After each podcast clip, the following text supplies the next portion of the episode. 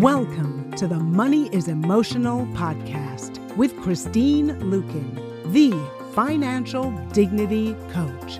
In this podcast, we help you recover a positive and peaceful relationship with your personal finances. We do this by bringing together wise money management with emotional intelligence.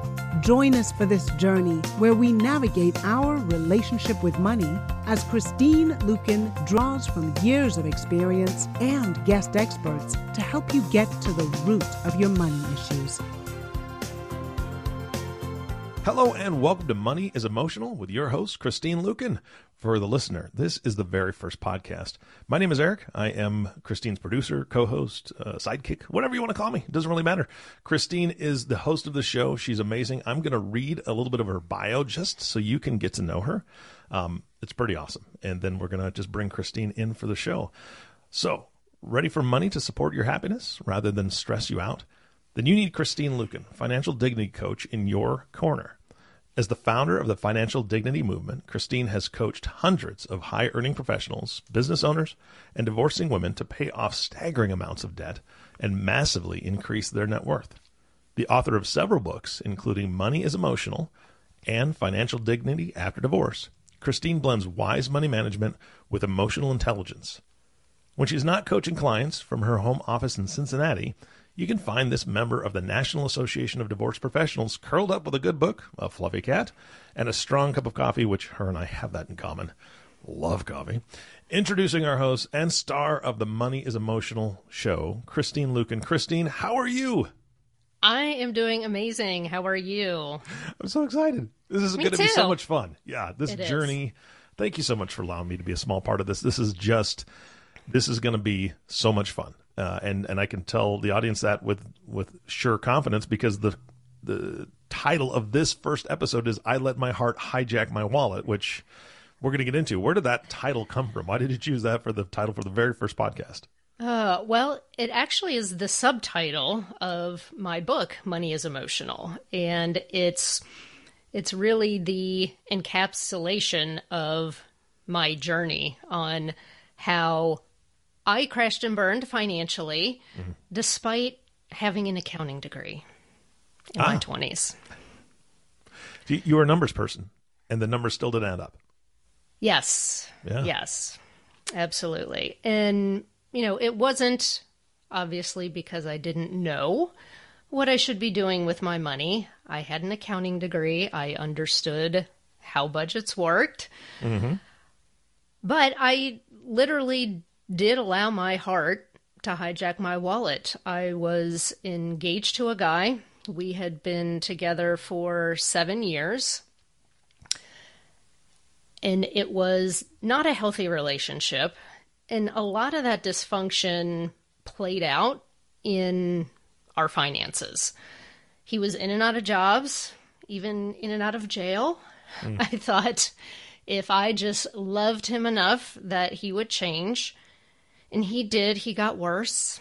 So not the not the change you're looking for. No, it was not. Oh, um, I am a loyal person at heart, and I am someone who gives second and third and fourth chances to people.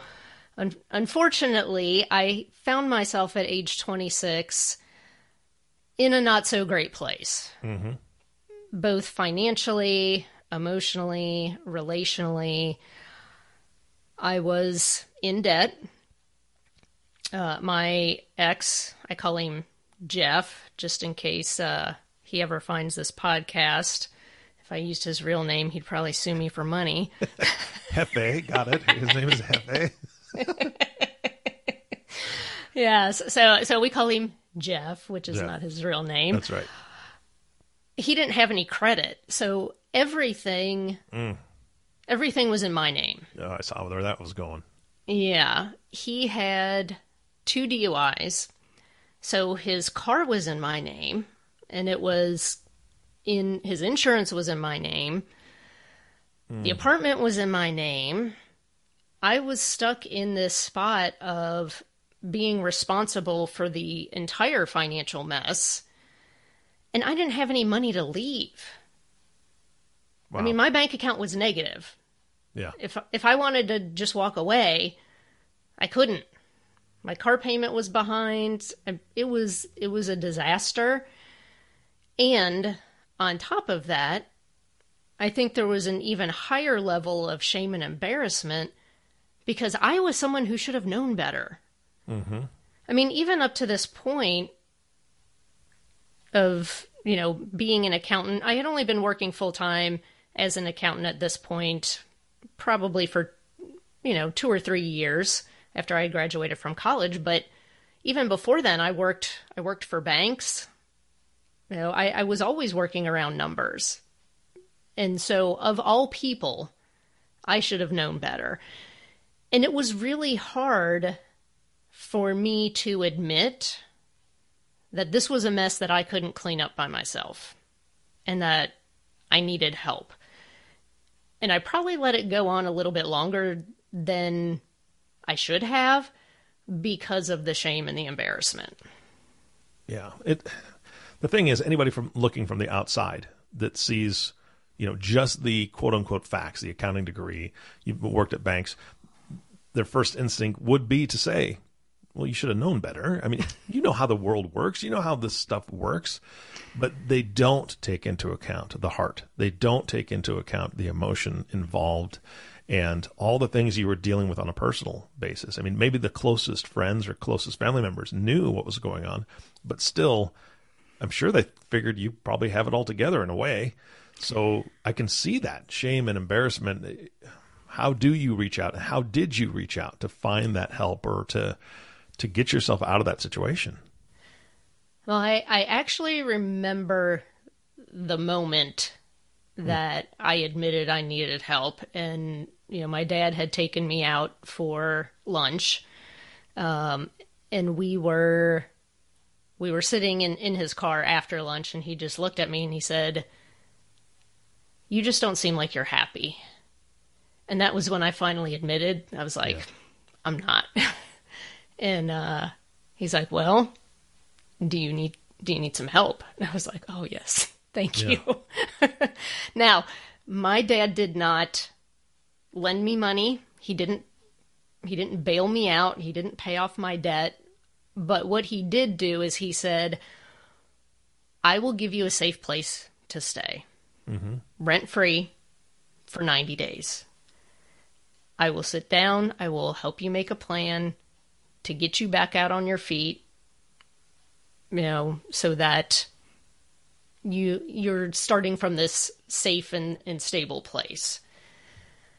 And I was so desperate to leave the situation, I think I would have pretty much agreed to anything mm-hmm. at that point. I'll take a tent in the yard, Dad. you know, whatever. Wow, wow. That's well. Kudos to Dad. Yes. Yeah, well, and I think the other the other thing that he did really well, which it's a point that I I, I tell parents of you know teenagers and young adults. He didn't say I told you so. Mm. And he didn't make me feel bad. Yeah. He could tell I, I already felt bad enough.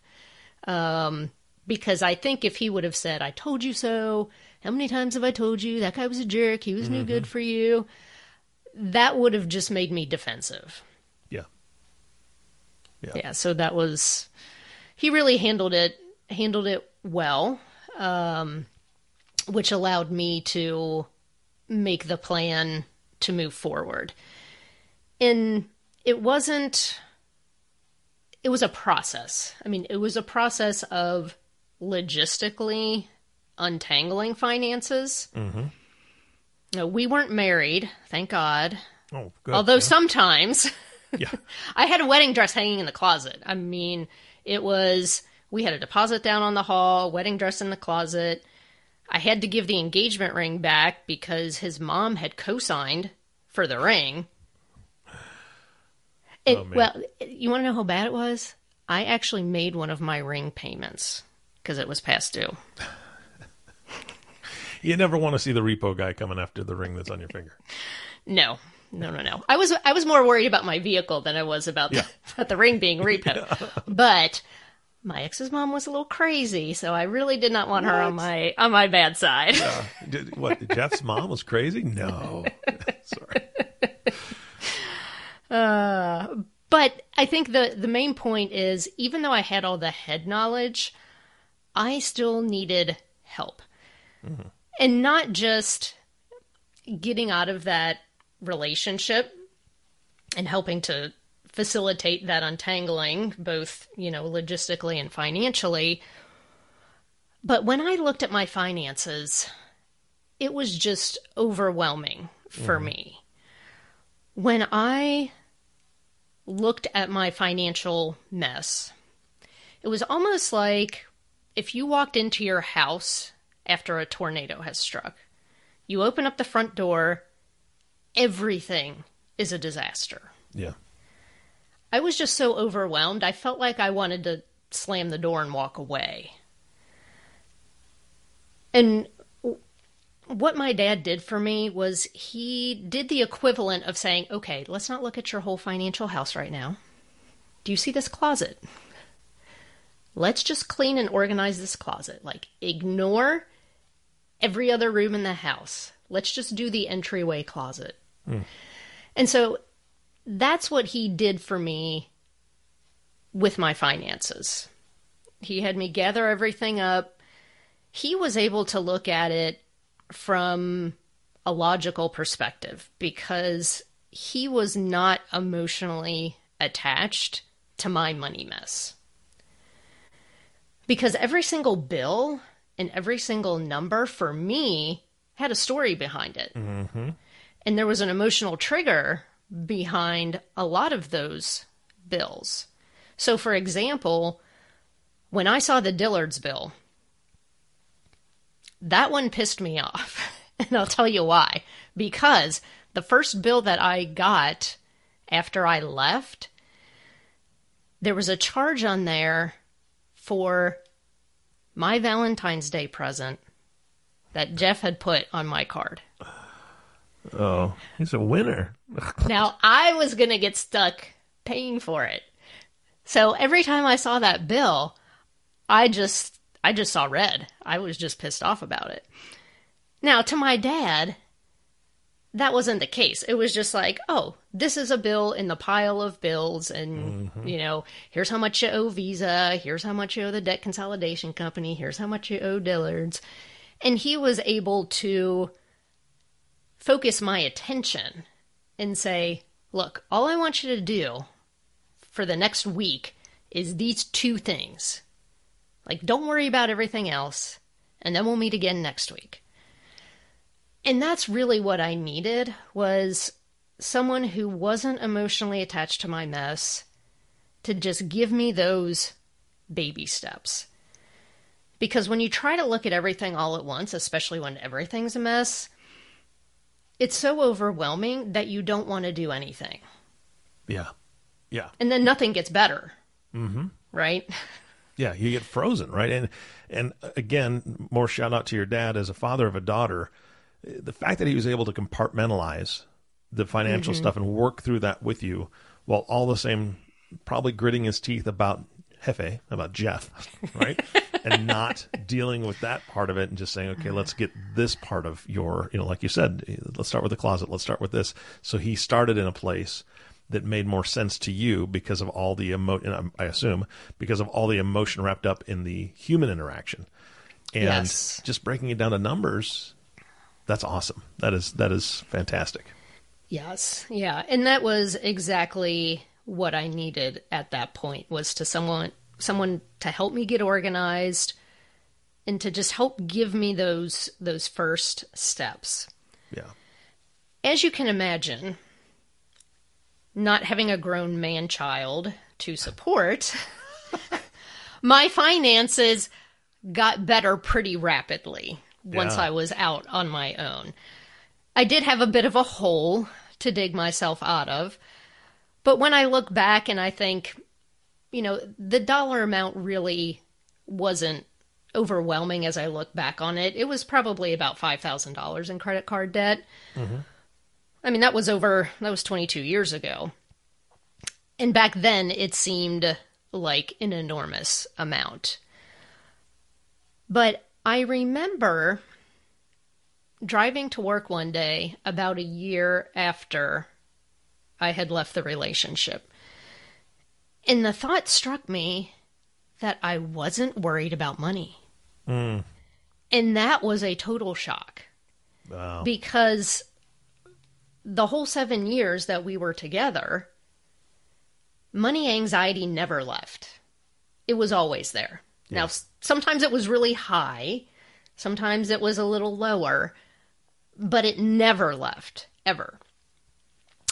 And I don't think I realized how much stress that I was under until it was gone.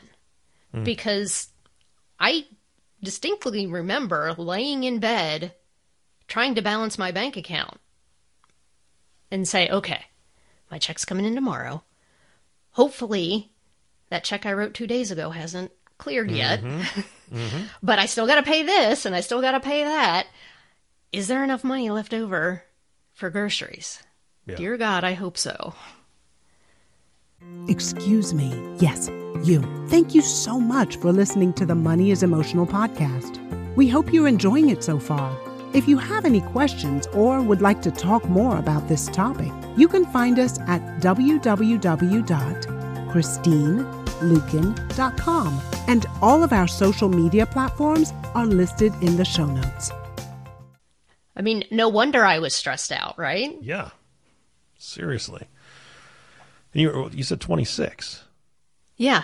right? I mean that's we're dealing with too many things in our 20s not to have Yes. this on there too, right? I mean that's that's wow. I mean obviously that this was the catalyst for you, right? I mean this this is where you made that decision to do what you do now, I'm assuming. Yeah. When that thought struck me that I wasn't worried about money, the thought that followed immediately after was I bet there's a lot of people out there who are experiencing the exact same thing that I hmm. used to experience, but they don't even realize that there's a better way to do this. Yeah. And that's when I resolved that I was going to help people. I was going to help people with their finances, you know, however I could. I was going to help them relieve their money stress.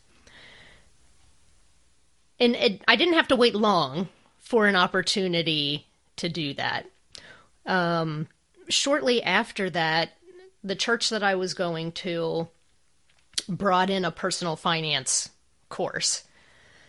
And the church accountant reached out to me and she said, Hey, Christine, I know you went through the ringer with this stuff. And I would love if you could help me facilitate this this course because I feel like people can relate to you. You can tell your story Nice. and you you know what they're going through and you also know what they can do to get to the other side. So I never intended this to be a career. For me this was just my volunteer work. This mm-hmm. was just my way of giving back. God had gotten me through this tough situation and this was this was just something I wanted to do to help other people. And it just started to build on itself. Uh, I ended up facilitating that that course for 10 years at my church as a Wow. volunteer. And probably about halfway through that, I found out that I could be certified as a financial counselor. And even when I got the certification, it wasn't because I thought, oh, I should be doing this as a career, because by that time I was working as the vice president for um, of accounting for my family's business. I was making almost six figures. I didn't need another job, but I was already counseling people on their finances. And I just thought, you know what, this training is going to be really good for me because I'm sure I'm going to learn things that's going to help me to help other people.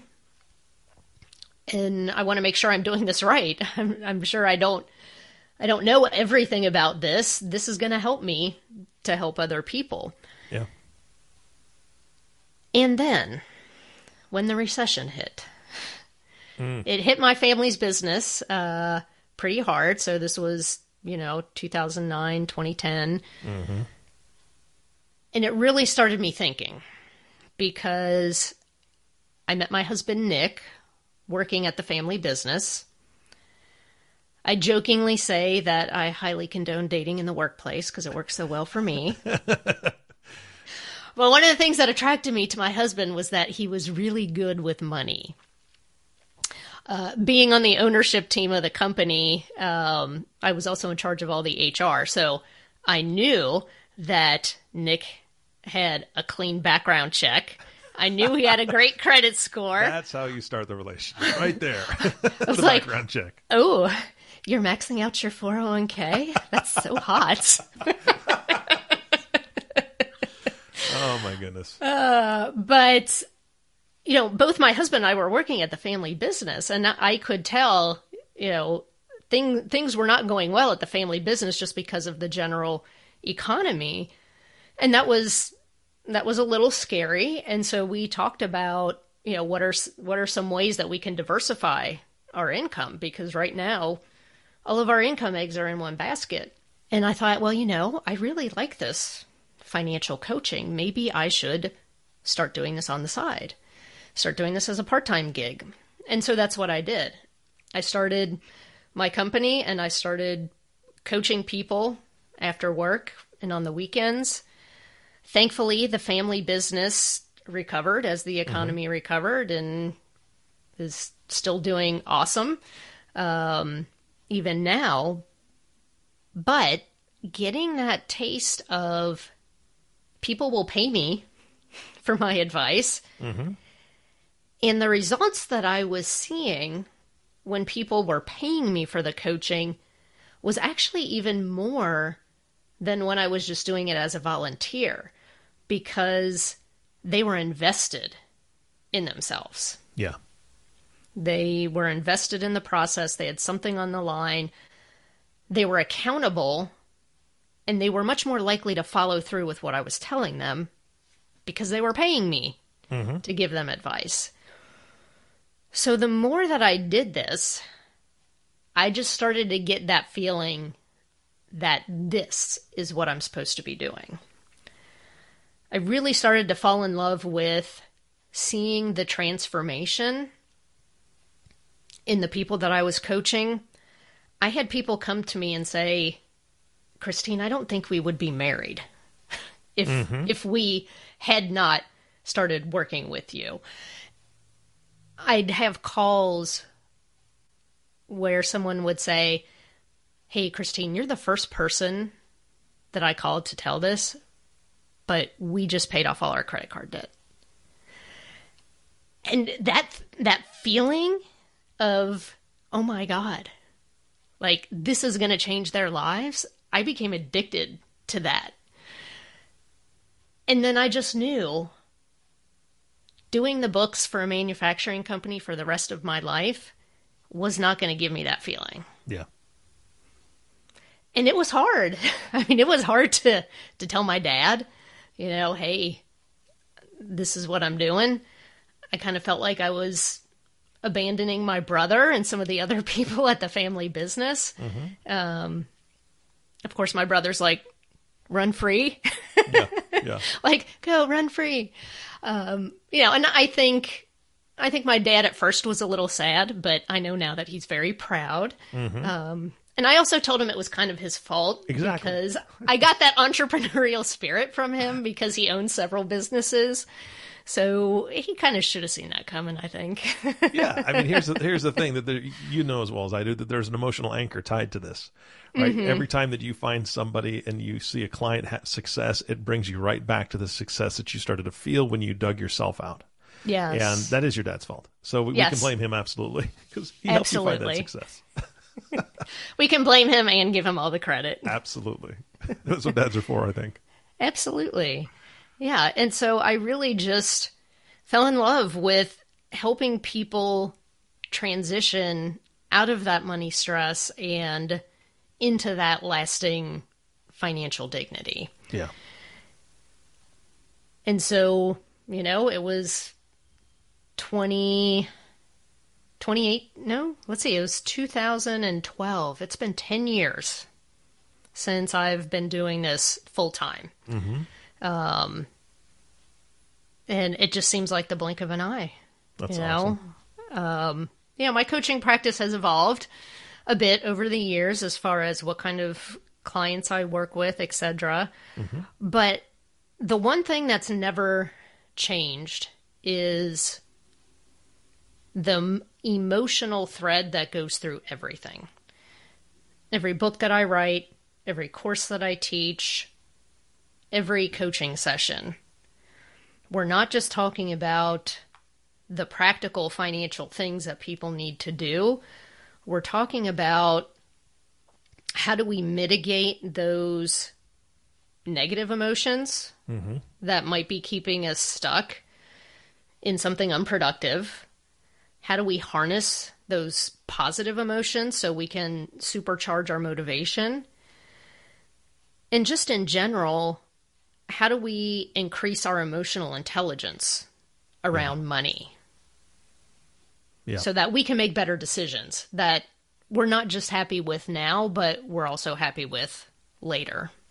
Yeah.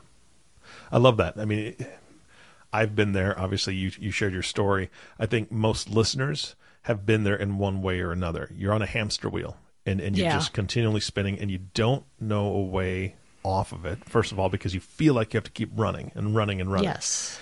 until you stop. And guess what? Then the wheel stops for a moment. And in that mm-hmm. moment, if you have somebody that can reach out a hand, which is exactly what you're doing, and help you off the hamster wheel so you don't just keep spinning in circles, that's the moment that I think you crave in what you do. And, and, and we're wrapping this podcast up. And as we do, I, I really want you to kind of share with the audience some of the programs, books, things that you're doing that they're going to learn more about in future podcasts. Give them a little, little preview here. But Yeah. I get it. I get why you do what you do.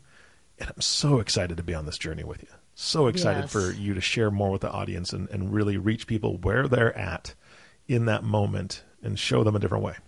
Yeah, absolutely. Well, if people want to know like all the juicy details of my story and the money lessons that that I learned um, from my very numerous mistakes, grab a copy of my book Money is Emotional. mm-hmm. You can get it on Amazon. You can get it at moneyisemotional.com. Um, I always tell people this is the least boring money book you are ever going to read because it's half tabloid of my life as I crashed and burned financially. And it's also part how to. What are the action items that you need to take to start walking on this path towards financial dignity? Yeah. Yeah. Well, we need to wrap this up. And I, I know that even after this, just the first podcast, there are some folks going, you know, I, I would really like to reach out and have a conversation, have a chat, because I'm in a situation that I don't know how to get out of, or my kids are in a situation that they're not sure how to get out of. And as a parent, and I can tell you this for sure, our children don't always listen to us, right? when advice comes from someone else, it's like, oh, they're geniuses. But I've been saying that for four years. so Absolutely. yeah, so maybe there's a parent out there that says, I would love for my my child to get some some help. Um, how do they get a hold of you? How do they reach out to you personally? Yeah, uh, they can hop over to my website, which is my name, christineluken.com, or they can drop me an email, hello at christineluken.com. Um, and I, I will say my book, Money is Emotional, is for all ages. I have parents who read this book with their kids as young as 12 years old. I have had people in their 70s and 80s read it and tell me that they got good, juicy tidbits out of it. Mm-hmm. I love it. Christine, again, thank you so much uh, for everything that you're doing. Thank you for uh, letting me be on this journey with you. We're going to have so much fun, and I know that the audience is going to gain so much value from the stories that you share and the the tips and tricks and and all the things that you work with your clients on. Awesome. I'm excited for the next episode. Me too. And our last thank you will always go to you, the listening audience. Thank you so much for tuning in and listening to the Money is Emotional podcast with Christine Luken. If you haven't subscribed to the podcast yet, which I know you haven't because this is the very first one, please click that subscribe now button below. This way, when Christine comes out with a new podcast, it'll show up directly on your listening device. And we humbly ask that you share this podcast, rate it, and leave a review, as this actually does help others find the show. And we know there's a lot of people that need to hear this information because nobody wants to be on that hamster wheel. Again, thank you so much for listening today. For everyone at Money is Emotional, this is Eric Johnson reminding you to live your best day every day. And we'll see you next time. Thank you for listening to the Money is Emotional podcast. To get in touch, visit our website at www.christineluken.com or drop us a line at hello at christineluken.com. And don't forget to click the follow button to be notified when new episodes become available. The information covered and posted represents the views and opinions of the guest and does not necessarily represent the views or opinions of Christine Luken. The content has been made available for informational and educational purposes only. The content is not intended to be a substitute for professional investing or tax advice. Always seek the advice of your advisor, tax professional, or other qualified financial professional with any questions you may have regarding your personal finances.